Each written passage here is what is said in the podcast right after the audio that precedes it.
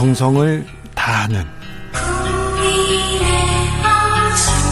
국민의 방송 KBS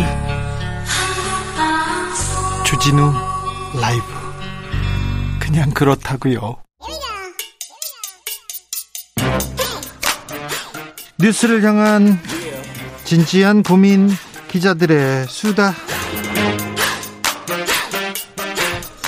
라이브 기자실을 찾은 오늘의 기자는 한겨레 김민아 기자입니다. 어서 오세요. 네, 안녕하세요. 고생하셨어요? 아, 네, 드디어 네, 끝났네요. 네, 좀 홀가분하십니까? 아, 사실 마음이 조금 더 무거워진 것 같습니다. 아, 그렇습니까? 네네. 네. 새로운 정부가 탄생하니까요. 많이 네. 지켜볼 일들이 많을 것 같습니다. 새벽까지 잠 못 자고 이렇게 새벽까지 달려다니셨어요? 네. 어디에 그렇습니다. 계셨어요? 아, 회사에 있었는데요. 네. 그 결과 개표 방송을 끝까지 이제 당선 윤곽이 드러날 때까지 기다렸어야 돼서 네. 잠을 많이 못 잤습니다. 그러니까 대선 전날 이렇게 치열한 네. 것도 이렇게 바뀐 것도 정말 오랜만입니다. 네, 맞습니다. 2002년 때 저도 전날 집에 거의 못 들어가고 네네. 새벽에 갔었거든요. 네. 그때 단일화가 파기돼가지고 정몽준 후보의 집으로 달려갔다 당사에 갔다 다시 집으로 갔다가 아, 참 그런 일이 있었는데 이번에도 뭐 기자들 잠을 못 잤습니다. 새벽까지 맞습니다. 고생 많으셨습니다. 네. 자, 오늘은 어떤 이야기로 출발할까요? 네, 오늘 윤석열 당선자죠. 네. 문재인 대통령의 축하난을 받으면서 네. 허니문 기간을 시작한 것으로 보였습니다. 그렇죠. 네, 오늘 유영민 대통령 비서실장 그리고 이철희 정무수석이 당선자를 찾아왔는데요. 대통령 난을 들고 왔죠. 맞습니다. 당선을 축하드린다라고 적힌 축하난을 전달을 하면서 화기애애한 분위기를 네, 나눴습니다. 대통령과 통화도 했습니다. 맞습니다. 오늘 윤석열 당선자의 첫 그 일정이 문재인 대통령과의 통화였던 것으로 나타났는데요. 네. 아침에 그 정부 인수 문제 그리고 회동 일정 등을 논의를 했다고 합니다. 그러면서 이제 문재인 대통령이 정부 2학기에 국정 공백 없이 잘 준비해서 차질 없이 잘해주기를 바란다라고 당부를 했다. 이렇게 전달되었고요. 네. 그리고 오늘 그 이재명 후보와도 통화를 하면서 서로 이제 고생했다. 뭐 좋은 정부를 꾸리길 바란다. 덕담을 나누는 통화를 했다고 하고. 아, 그렇군요. 좀, 네, 뭐 현재로선 정부 여당과 훈훈한 그런 허니문 기간을 시작한 것으로 보였습니다. 네. 자, 대통령과 당선인의 회동은 언제쯤 이루어집니까? 네, 사실 과거 사례를 보면은 일주일 안팎에 두 사람이 만나는 그런 장면이 연출될 것으로 보이는데요. 그렇죠. 2007년이랑 2012년 같은 경우에도 그 9일 만에 만나서 그 전 정부, 그러니까 정부를 이양하는 그런 계획들을 서로 구체적으로 나누는 그런 모습을 볼 수가 있었습니다. 네. 2007년 노무현 대통령과 네네. 이명박 당선인은 9일 만에 만났죠. 네. 이명박 당선자, 박근혜 당선자도 9일 만에 만났고요. 네. 그래서 뭐 다음 주께 두 사람이 만나는 모습을 볼 수 있을 것으로 보이는데요. 아무튼 문 대통령과 윤 당선인의 인연은 계속 조명됩니다. 맞습니다. 이렇게 만나면 21개월 만에 대면하는 거라고 하더라고요. 2020년에 그 윤석열 당시 검찰총장이 반부패 정책협의회 참석차 청와대를 찾았을 때 네. 만난 뒤에 이번이 처음이라고 합니다. 네. 근데 이제 그 중간 시간 동안에 총장을 그만두고 또 문재인 정부에 날을 세우고 말싸움을 벌이고 이랬던 그 전력들이 굉장히 두텁게 쌓여있기 때문에 네. 직접 만났을 때 어떤 장면이 연출될지 또 관심사인 것 같습니다. 그렇습니다. 네. 전화도 뭐 20여 개월 만에 네. 처음일 텐데 네. 어떤 얘기를 나눴는지. 자, 오늘 윤석열 당선인 바쁘게 다니더라고요. 맞습니다. 오늘 그 문재인 대통령 통화 뒤에는 조 바이든 미국 대통령과 또 통화를 했는데요. 미국 대통령과도 통화했어요. 맞습니다. 그 전화 통화를 통해서 한미 공조를 더 강화하겠다라는 그런 의지를 표명한 것으로 보입니다. 그 뭐 우크라이나 사태에 대해서 서로 고생이 많다, 또 같이 협력하자 이런 이야기를 나눴다고 하고 또 가장 빠른 시간에 만났으면 좋겠다라는 의견도 나눴다고 합니다. 대통령 후보하고 당선인하고 가장 크게 달라지는 게 뭐냐면요. 네.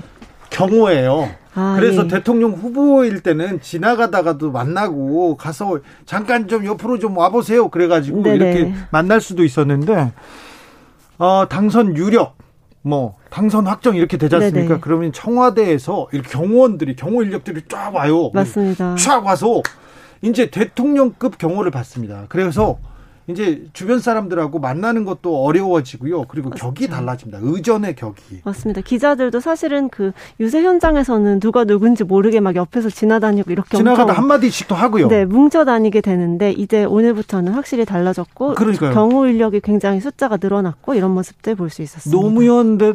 노무현 후보 같은 경우는요. 네. 지나가다가 한마디 하면요. 노무현 대통령은 또 좀 뭐라고 해야 되냐. 마음이 따뜻해가지고 네. 얘기를 하기 시작해요. 그래서 일정이 시작됐는데도 옆에서 기자한테 이 얘기 저 얘기 해줍니다. 그리고 문재인 후보 같은 경우도 그랬습니다. 그래서 네. 지나가다가 막내 기자들이 한마디 하지 않습니까? 근데 중요하지 않은 얘기에도 자세하게 설명하다가 잡혀있는 경우가 많았는데 이제 당선인이 됐지 않습니까? 네. 완벽하게 달라집니다. 네. 그랬다고요? 네. 네. 오늘부터. 네. 그리고 앞으로도 계속 바쁘겠죠? 맞습니다. 내일도 이제 외교 쪽에 지금 일정이 계속 쌓여 있고 사실 가장 중요한 거는 인수위를 어떻게 꾸릴지. 자, 벌써 인수위를 누가 꾸릴 건지 네. 또 섀도우 캐비넷이라고 하죠.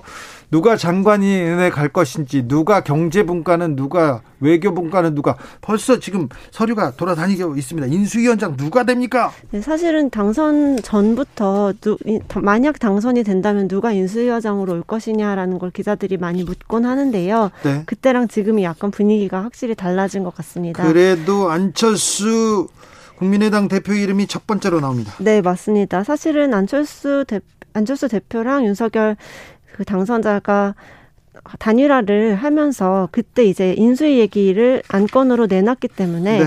안철수 대표의 입김이 안 들어갈 수가 없는 상황이 됐고 지분이 가장 큰 사람이기 때문에 지분 요구를 할 것이다 이런 얘기도 또 있어요. 네. 또 뭐 일각에서는 사실 당선된 마당에 약속을 다 지켜줄까 이렇게 의구심을 표하는 목소리도 있었지만 그 당선자가 뭐 여러 차례 오늘까지도 언급을 계속하는 걸로 보아서는 안철수 네. 대표와 같이 가려는 그 의지가 강한 것으로 보여집니다. 합당도 지금 계속 또 빨라질 것 같고요. 그렇죠. 또 합당은 사실 되는 듯 되는 듯 하면서 안 되었던 게 국민의당과의 합당인데 이번 기회에 정말 잘 될지 좀 저는 반신반의하는 모습으로 지켜는 보고 있습니다. 권영세 그리고 또 권성동. 그다음에 비서실장. 정진석 네네. 이런 장제원 이런 윤핵관들의 자리가 어디가 될 건지 그리고 맞습니다. 이 사람들의 주변 사람들이 어디로 갈 것인지 네. 벌써 굉장한 지금 다툼이 시작됐어요. 네, 서로 물밑에서 경쟁이 치열하게 진행되고 있는 것 같습니다. 사실 대통령이 되기 전 2달 동안이 가장 힘이 세요. 인수위에 있을 때. 그때 뭐 사람들 날리고요. 인수위가 네. 꾸려지지 않습니까? 그 앞에 인수위원회 들어가려고 경쟁을 하고요. 그다음에 청와대에 들어가려고 경쟁합니다. 근데 인수위원을 만나려고 얼마나 경쟁을 하는지 네. 그거 치열합니다. 그걸 네. 또 지켜보게 되겠네요. 네, 열심히 네. 취재하셔야죠. 네네. 네. 1838님께서 저는 어젯밤에 윤석열 후보 응원한다고 잠을 못 잤습니다. 이번에는 올바른 법이 실행되기를 이렇게 하셨습니다. 등푸른님께서는 대선 끝났으니까 아프가니스탄 인권 문제나 해외의 다양한 뉴스도 전해졌으면 좋겠습니다. 저희가 우크라이나 소식을 전하고 있는데요. 다른 해외 뉴스들도 더 다양하게 잘 전달하도록 노력하겠습니다. 이재명 후보는 어떤 움직임을 보일까요? 네, 오늘 해단식을 하고 선대위를 해단을 했고요. 그리고 나서는 본인의 잘못이 가장 컸다라고 이제 겸손한 목소리를 내놓고서는 자리를 떴습니다. 그런데 네, 사실 이재명 후보도 만만치 않은 표를 모은 게 사실이거든요. 그렇죠. 24만 표 차이였지 않습니까? 네, 그렇기 때문에 재기 가능성이 조금 더 높다 이렇게 평가하는 목소리가 커지고 있는 것 같습니다. 네. 사실 민주당 내부에서도 이만큼의 그 국민적인 지지를 받을 만한 사람이 누가 있겠느냐라고 질문하면 없는 게 사실이거든요. 그런데 걱정은 다른 데 있어요. 맞습니다. 지금 대장동 특혜 의혹 같은 사법 리스크를 어떻게 돌파하는지 이런 것도 관건이 될 수 있을 것 같고 또 민주당 내부에서 이제 이 패배의 그런 요인을 누구에게 찾느냐 서로 이전 투구가 발생할 가능성도 굉장히 커 보입니다. 그렇죠. 과정에서 이재명 후보가 어떻게 좀 자리를 유지하고 붙잡고 있을 것인지가 관심사가 될 것 같습니다. 국민의힘에서 네. 이준석 대표에 대한 굉장한 비판이 일었지 않습니까? 어제부터. 네. 이건 국민의당과 국민의힘의 합당 과정, 이준석 대표의 거취, 이 부분은 어떻게 될까요? 사실 이제 결과로, 투표 결과로 나왔을 때 이준석 대표가 장담했던 부분에 대해서 성취가 안 된 부분들이 많이 드러나면서 10% 공헌도 그렇고요. 그리고 이대남 공인, 이대남 정책이 거의 실패로 돌아간 부분도 있고요. 네, 그렇기 때문에 조금 더 겸손했어야 하는 거 아니냐. 그 이준석 대표의 특유의 그런 뭐 30대 당당함이 조금 더 지적을 받게 되는 그런 국면을 점점 맞이하게 되는 것 같습니다. 내부에서도요? 네, 내부에서도 좀 조심했어야 된다라는 이야기가 어제 이제 아슬아슬하게 뭐 쫓아가고 있을 때쯤에 굉장히 강하게 표출이 됐었고, 네. 또 앞으로도 이제 사실은 윤석열 당선인 중심으로, 인수위 중심으로 이제 돌아가긴 하겠지만, 뭐 지방선거도 남아있고 사실 당대표로서의 권한을 본인이 의지를 갖자면은 또 많이 가질 수 있는 상황이거든요. 그렇기 때문에 뭐 당대표의 어떤 이준석 대표가 어떻게 해야 되느냐에 대해서는 계속 의원들 사이에서는 목소리가 나올 것 같습니다. 그렇죠. 특별히 윤석열 당선인 주변에서 이 목소리가 나올 것 같아요. 그렇죠. 또 당대표랑 이제 당정의 관계가 될 텐데 거기서 이준석 대표가 또 본인의 그런 캐릭터를 계속 구사를 한다면 충돌할 지점도 적지 않을 것 같습니다. 지금까지 기자들의 수다 한겨레 김민아 기자였습니다. 감사합니다. 네, 감사합니다. 0088님, 윤석열 당선인 진심으로 축하드려요. 언제나 낮은 자세로 국민 섬기는 성공한 대통령 되시길. 5332님께서는 다른 거는 바라지도 않습니다. 광화문에 사람들만 안 모이게 했으면 합니다. 네, 부탁드리겠습니다. 6595님, 앞으로 50여 년을 내다보고 정치를 해주셨으면 합니다. 우리는 일본과 중국 사이에서 북한과 갈라져 있다는 점을 명심하고 성장하는 나라가 되었으면 합니다. 하는 의견 보내주셨습니다. 교통정보센터 다녀오겠습니다. 김한나 씨. 네, 시각 교통정보입니다. 오늘 도로 위로는 평소 이 시간대에 비해서 교통량 많이 없는 편인데요. 돌발 상황은 적지 않게 발생하고 있어서 주의하셔야겠습니다. 먼저 서울시내 강변북로 일산 방면 서강대교를 조금 지난 지점 1차로에서 고장난 차량을 처리하고 있습니다. 동작대교부터 여파를 받고 있고요. 내부순환도로 성산 방면으로는 고대 앞 3거리에서 사고가 나서 마장램프에서 월곡램프 쪽으로 운행이 어려워졌습니다.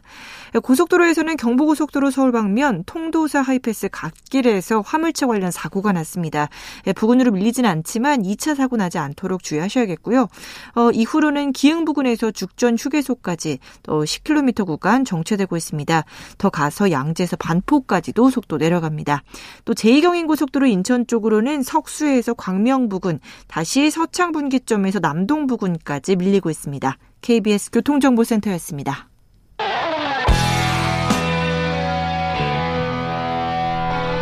스치기만 해도 똑똑해진다. 드라이브 스루 시사 주진우 라이브.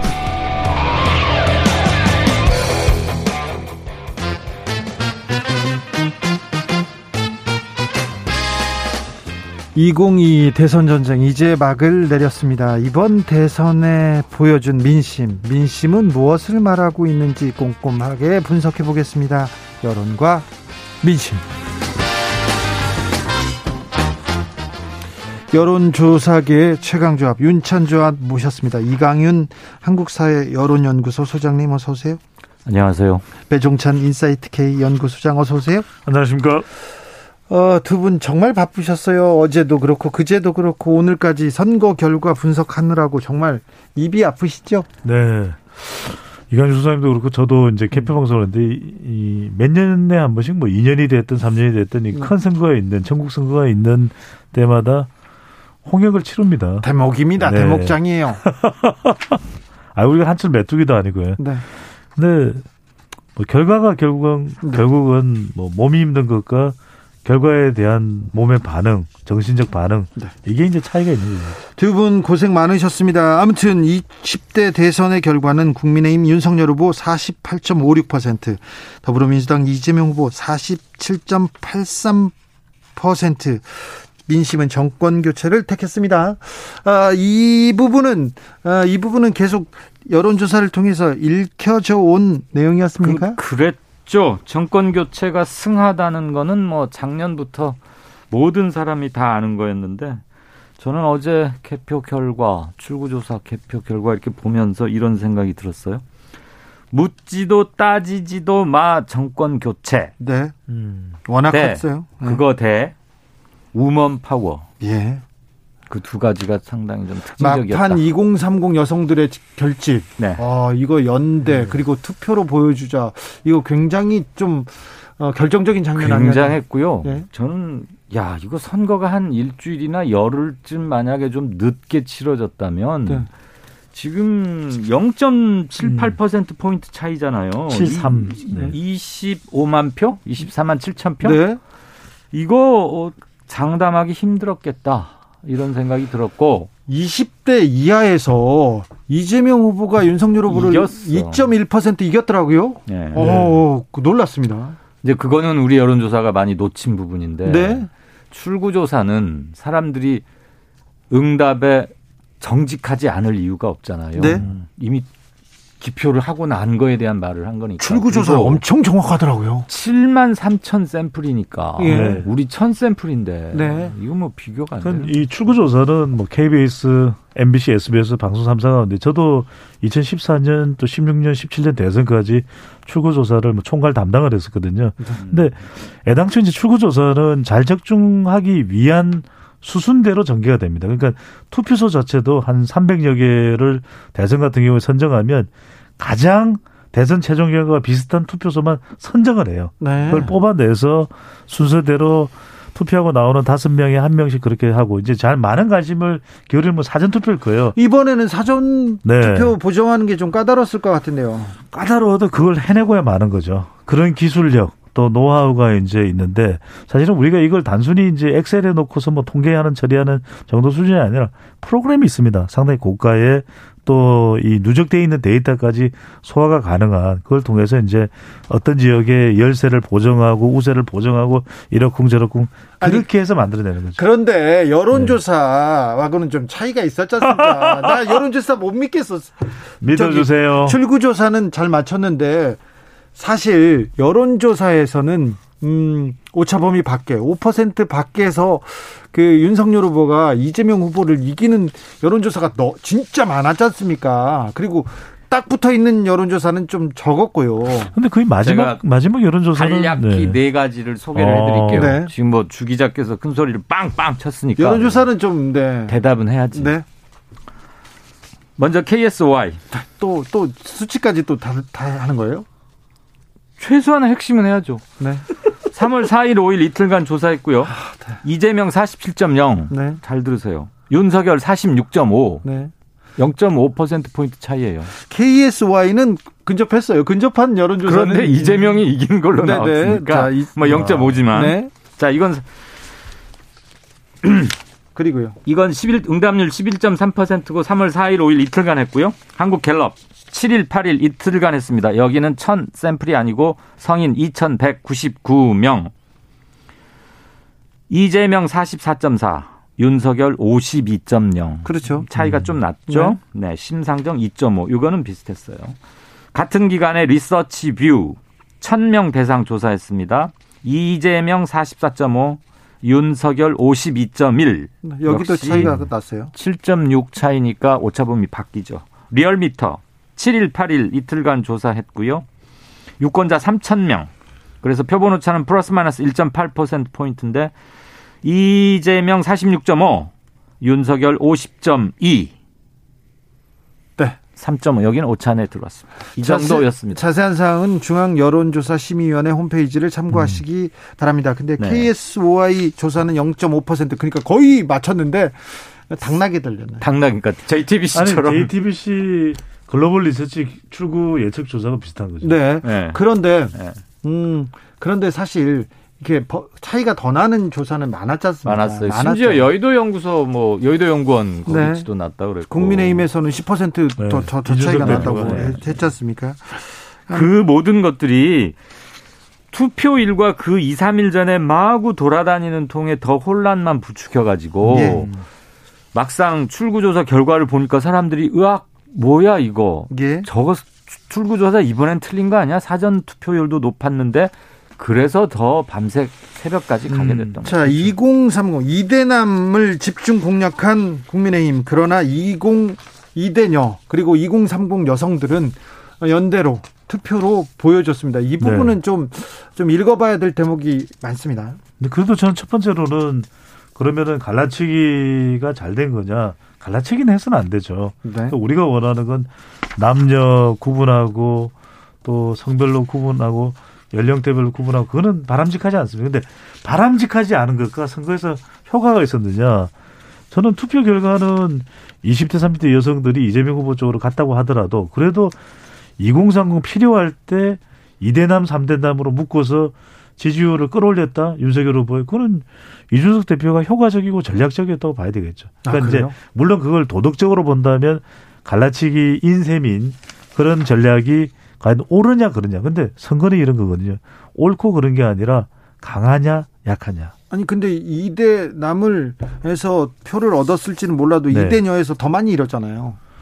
그랬죠. 반발이 결국 결집이 됐죠. 그렇죠. 그래서 우선 빼먹기에는 꽃감이 좋더라고. 네. 이준석 전법으로 처음에 이대남 여가부 폐지 이런 걸로 재미를 좀 봤는데. 여론조사에서는 봤어요. 아. 처음엔 봤어요. 네. 12월, 1월 초까지, 네, 2월까지도. 여론조사에서는 분명히 수치가. 봤고 네. 그것들이 누적되다 보니까 뒤늦게 여성들이 조직화, 집단화 움직임을 마지막에 표로서 보여준 것 같아요. 3779님께서 기존 페미 정책이 이만큼이나 2030 남성을 등 돌리게 하고 잘못됐다는 걸 시사하는 겁니다. 이렇게 했는데 기존 정치권도 젠더 갈등 제대로 조율하지 못하고 왔다 갔다 하는 그런 책임에서 자유롭지 못합니다. 네. 네. 아니, 그러니까 우리가 세대 조사를 해보면 20대, 30대 남성들의 마음도 헤아려져요. 왜냐하면 상박이거든요. 상대적 박탈감. 상박은 또 어디서 나왔어요? 이건 또 용어 상박 아니에요? 아, 네. 그래서 이제 그러니까 학력 단절이 되잖아요. 군은 군대를 가니까. 그래서 네. 윤석열 당선인의 병사 200만 원 월급 이게 상당히 솔깃했던 거죠. 아 그렇습니까? 그러니까 그거는 제법 있었다 그러대요. 그러니까요. 그 군인들은. 네. 데이터에 안 잡히는 거야. 여론조사로도 그렇죠. 안 되고 네. 사전 저기도 안 잡히고 네. 그런데 군인이 한 몇십만 명이죠? 아니, 군인들도 휴대폰 있잖아요. 근데 아니 그거 뭐 늘 쓰는 건 아니잖아. 업무 시간에는 전화 못 받잖아요. 아, 못 받으세요? 네. 아, 그렇구나. 그렇죠. 아, 그 군인들이 또 안 잡히는구나. 네. 네. 200만 원. 제 친구 중에 아들을 군에 보내는 친구가 그 말을 하더라고요. 아, 그런 데가 있었구나. 그럼요. 200만 원 그건 참 100만 원만 받으면 좋겠다. 아, 그렇습니까?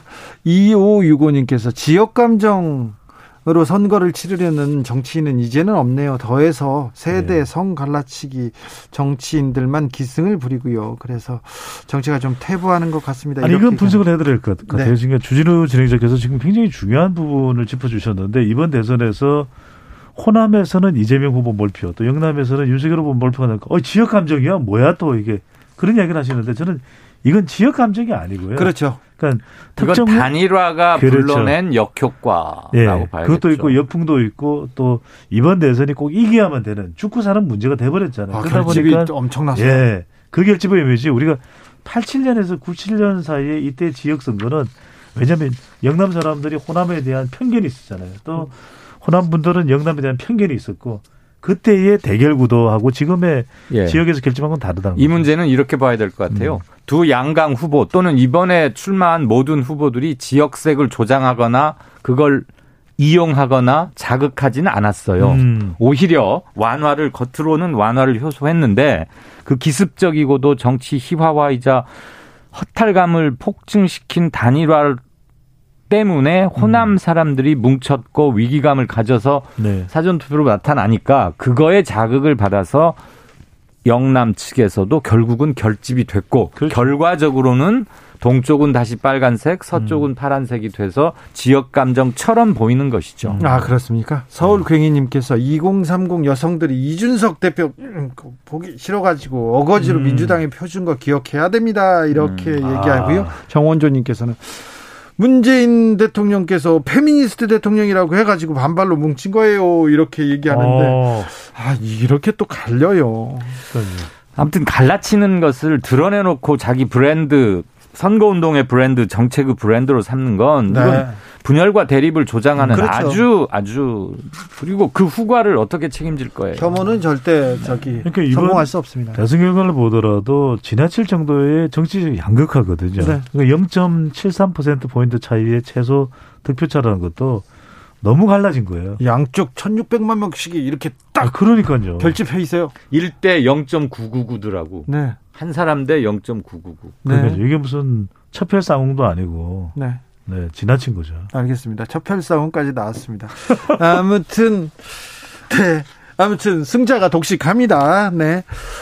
윤기내 기자님께서 여론조사 질문이 너무 많이 정치 고관여층 아니면 응답을 잘 못하겠어요. 정확도가 네. 떨어질 수밖에 없어요. 이런 얘기도 해주셨는데 네. 아무튼 여론조사 기관이 좀 난립하는 것도 좀 문제가 있는 것 같고요. 난립도 있고 언론사들이 여론조사 횟수를 빈도수를 좀 줄이더라도 네. 샘플을 5천 내지 만 샘플 그렇게 한번 해보는 거야. 그리고 응답자가 좀 어느 정도 수준이 돼야지. 그렇죠. 그걸 가지고 수준까지를 어떻게 하기는 아니요. 쉽지 않죠. 응답자의 확률, 응답하는 확률. 아, 응답 확률. 네네. 수신 확률. 네. 그거는 최대에서 콜백을 여러 번 하고 네. 샘플을 확 키우면 그렇죠. 정확도가 좀 허용 오차도 많이 떨어지고 네. 이번 출구조사는 쉽게 말하면 아까 저 배 소장 얘기 들어보니까 의미 있는 투표구, 중요 투표구를 샘플로 딱 해서 거기만 집중적으로 한다는 거 아니에요. 그렇죠. 그렇죠. 모든 지역을 할 수는 없는 거니까요. 그렇지. 또 네. 전체 투표소 중에서 거기서 또 샘플을 그리고 펴보는 샘플 피조사자가 7만 3천 명이라며요. 네. 그럼 어마어마한 거 아니에요? 그렇죠. 그럼요. 샘플이 크니까 또 정확하죠. 아유, 들어가는 돈이 얼만데요? 네. 많이 들어갑니까? 엄청 들어가죠. 이번에 뭐 60억 썼다는 거 아니에요? 여론조사에만 사전 아니 출구조사에만 60억 들어갑니까? 네. 방송 3사는 그걸 나눠서 내니까 네. 감당하니까. 네. JTBC는 어떻게 하나요? 그러니까 60억을 혼자 썼다니까. 아 그래요? 지난번에 그 방송 3사 60억 설이 있어요. 내가 영수증을 본 건 거예요. 내가 영수증을 본 건 아닌데 네. 60억은 너무 많아요. 아니야. 통상 네. 지난 대선 때 각 방송 3사 공중파 3사가 20억 상당씩 부담했다는 얘기는 그때 내가 주제로 네. 확인을 했었어요. 네. 그렇다면 뭐 1억만 주세요. 네. 1억이요? 아니. 배 소장이 할 거야? 네. 5만 원 드릴게요. 5만 원. 5만 원입니다. 2907님께서 진짜 궁금해서 그러는데 40, 50대들은 왜 항상 투명 인간일까요? 이 얘기 나오는데. 그런 이유는 40, 50대의 정치적 성향은 대체적으로 뚜렷하다고 봐야 되겠죠. 이번 대선에서도 40대는 대체로 이재명 후보를 지지하는 추세로 나타났고 50대가 흥미로운 게 50대가 선거 초반인 지난해 이제 10월 11월에는 이재명 윤석열 후보의 구도가 비슷했는데 시간이 지나면서 조금씩 더 이재명 후보가 앞서가는 추세인데 여기서 핵심은 뭐냐. 네. 어제 이제 오늘 아침까지 KBS 개표 방송 보셨을 거예요. 그러면 이제 K터치를 통해서 소개된 내용이 뭐냐면 지난 17년 대선과 비교를 해보면 40대 투표율이 낮아졌다는 거예요. 아 그러니까요. 약 한 5%포인트가량. 그런데 항상 40대는 이들이 대체적으로 전 객관적인 분석을 하는 겁니다. 이재명 후보의 지지 성향이 강한 40대에서 투표율이 낮아졌다. 이것도 이 후보의 최종 득표에 상당한 영향을 줬을 수가 있죠. 네. 그렇죠. 정재영님께서 부동산 정책만 성공했었어도 민주당 편이지만 많이 아쉽습니다. 그렇죠. 지방에 두 채만 있어도 세금 늘까 봐 어우 조마조마합니다. 자, 60대 70대 네. 뭘 표를 줬습니다. 윤석열 후보에게. 네. 이 부분 분석해 주십시오. 그거는 뭐 충분히 예견됐던 네. 거고요. 그 60대 이상 분들, 특히 70대 이상 분들이 역대 대선에서 보인 투표율에 비하면 결코 놀랄 투표율이 아닙니다. 아, 그렇습니다. 그리고 표 응집도 역시 새로운 것도 아니고요. 대단했습니다. 네. 네. 오히려 코로나 때문에 그 한참 피크였던 때에 비하면 투표율이 조금 내려간 점도 있고요. 아, 그렇습니까? 그 서울 같은 경우 저는 지금 전국적으로 약 계산하기 좋게 25만 표 졌지 않습니까? 이재명 네. 후보가. 네. 그게 어디서 나온 서초, 강남, 송파, 용산 그리고 성동구 일부. 집값 네. 비싼 곳. 네. 종부세 물고 재산세나 양도세 비싸서 부동산에 발이 묶인 분들이 아무래도 상대적으로 많이 계신 곳. 거기서 진 표가 25만 표예요. 지금 이 말씀 드려야 될 것 같아요. 이강윤 소장님이 정말 중요한 그 지표를 가져왔는데 보통 우리가 강남 강북으로 이야기를 하고 더불어민주당이 지난 총선에서 마포, 용산, 성동도 뭐 용산은 제외되겠네요. 권영세 선대본부장이니까 상당히 선전하거든요. 국회의원 선거에서도. 근데 이제는 부동산 때문에 노른자 위 땅이죠. 마용성, 마포, 용산, 성동. 이쪽에서 윤석열 국민의힘 당선인이 더 많이 얻게 되는 결과로 나타납니다. 제가 지금 불러드린 서초, 강남, 송파, 용산, 성동구가 윤석열 후보 서울의 평균 득표율이 50.6%인데 그걸 네. 상회하는 곳들이에요. 네, 많이 상회하더라고요. 4419님께서 아니 여성 이야기가 하루 종일 이어집니까? 투표율 별 차이 없는 남성들이 얼마나 억울했으면 애초부터 결집했겠습니까? 주진우 진행자님 중립을 지키세요. 남성 여성이 아니라 페미니스트 마초가 아니라 인간에서부터 시작하면 될 일입니다. 제가 인간에서부터 시작했는데 그게 부족했습니까? 4419님 저희 애청자분이신데 여성과 남성을 계속 구분해서 얘기하는 것도 이제는 네. 좀 지양해야 된다. 그것 자체가 차별로 네. 보일 수 있는 점은 이제는 좀 있죠? 지양해야 되고 네. 서로 간의 오해와 갈등도 아까 박지원 씨가 말한 대로 네. 공론회장에서 더 많이 이야기돼서 이제는 좀 치워야 될 과제인데 그럼요. 이제는 치워야 될 과제인데 이번 대선의 중요 이슈로 올라온 것 자체가 조금 너무 안타까워서 100% 동의하는데 네. 오늘은 리뷰하는 자리니까 네. 한 번 정도 하는 거고 오죽해야 우파의 싱크탱크이자 뭐 스피커임을 자처하는 전원책 변호사조차도 국민의힘이 구사했던 젠더 이슈 선거운동은 실패했다고 본다. 네. 뭐 이렇게 말하잖아요. 네. 네. 국민의힘에서도 거의 이 부분에 대한 분석은 끝났습니다. 그러니까 세대 포위로는 완전히 실패한 거예요. 네. 그러니까 이게 이번 선거에서 정치권이 이런 것을 야기했다고 봐야 되잖아요. 네. 그래서 경고를 해야죠. 그렇죠. 네. 그런 지적입니다. 네. 네. 누구 편을 가르자는 게 아닙니다. 아, 그럼요. 제가 여성 편을 들었습니까? 네. 네, 그렇다면 오늘 혼나시네. 네, 네. 자주 혼나요. 정치자들한테는 저는 혼나야 된다. 알았어요. 뭐 항상 혼나는 거 뭐 괜찮습니다. 지적해 주시죠. 맞으시는 게 행복한 거예요. 네. 물매 너무 많이 맞으니까요. 맞죠. 네. 네. 자, 이것도 좀 물어봐야 되겠는데 무효표의 의미. 무효표 많이 나왔어요. 네. 저는 좀 짚고 넘어가 주시죠. 알고도 찍고 모르고도 찍고 의도적으로 찍은 것도 있다고 봐요. 의도적으로 어떤 표가 그 단일화 일종에 항의하는 거지. 네. 제가 아는 분은요. 1번부터 끝까지 이렇게 다 찍은 사람의 표를 아이고. 본 적이 있다고 네. 그렇게 얘기하더라고요. 그러니까 이번 후보들에 대해서 모두 다 마음에 안 드는 것에 항의의 표시로 그렇게 한 것도 있고. 그렇죠. 안철수 단일화에 대해서 절대 동의가 안 되니까 그렇게 하기도 하고. 그 사람 중에는 정말 찐 안철수 팬일 가능성이 상당히 높죠. 아, 그렇습니다. 그런데 이번에 30만 표쯤 나왔어요. 무효표가. 뭐 엄청 많이 나온 거죠. 1, 2위 표 차이 25만 표보다 큰 건데 네. 제가 찾아봤더니 DJP 때 네. 40만 표쯤 나왔더만. 그때만 많이 나오고 그다음에는 없었어요. 없었죠. 그 뒤로 굉장히 무효표가 줄다가 네. 요번에 지난 대선의 2배가 넘어지고. 아, 그러면 DJP 그것도 단일화. 이번도 단일화. 네. 네. 단일화의 실망. 그렇습니다. 실망 내지는 이게 빨리 결정이 되면은 무효표를 최소화할 수 있는데 그러니까 늦깎이로 결정이 되면은 무효표가 나올 수 있죠. 그래서 여러 가지 부작용이 네. 있었던 게 기습적으로 늦게 선거일에 임박해서 하다 보니까 반발 심리도 폭풍적으로 컸고 네. 투표용지에 사퇴가 인쇄가 안 되니까 뭐 그래서 생긴 무효표도 나오는 것이고. 네. 아무튼 그 전에 결선 투표제를 통해서 그럼요. 단일화라는 것으로 더 이상 정치권이 횡행해서는 안 됩니다. 아니, 이 말씀 꼭 드리고 싶어요. 그러니까 오늘 또 우리가 귀한 시간이니까 네. 저는 결선 투표 도입해야 된다고 봅니다. 아니, 지금 민주당에서 결선 투표 그 정치 개혁안으로 내놨으니까 어찌 되는지 네. 보자고요. 네. 그래서 단일화 계속해서 공격을 하다가 오늘까지 네. 공격하다가 갑자기 그 다음날 아침에 손잡고 이렇게 네. 얘기를 하는 그런 모습은 조금 국민들한테 좀 보여주기가 정치인의 말이 얼마나 가벼워집니까? 그 부분도 좀 상하게 한 게 네? 뭐 손가락 잘라버리자 그런 말을 했잖아요. 네, 얼마나 집단적인 자학입니까?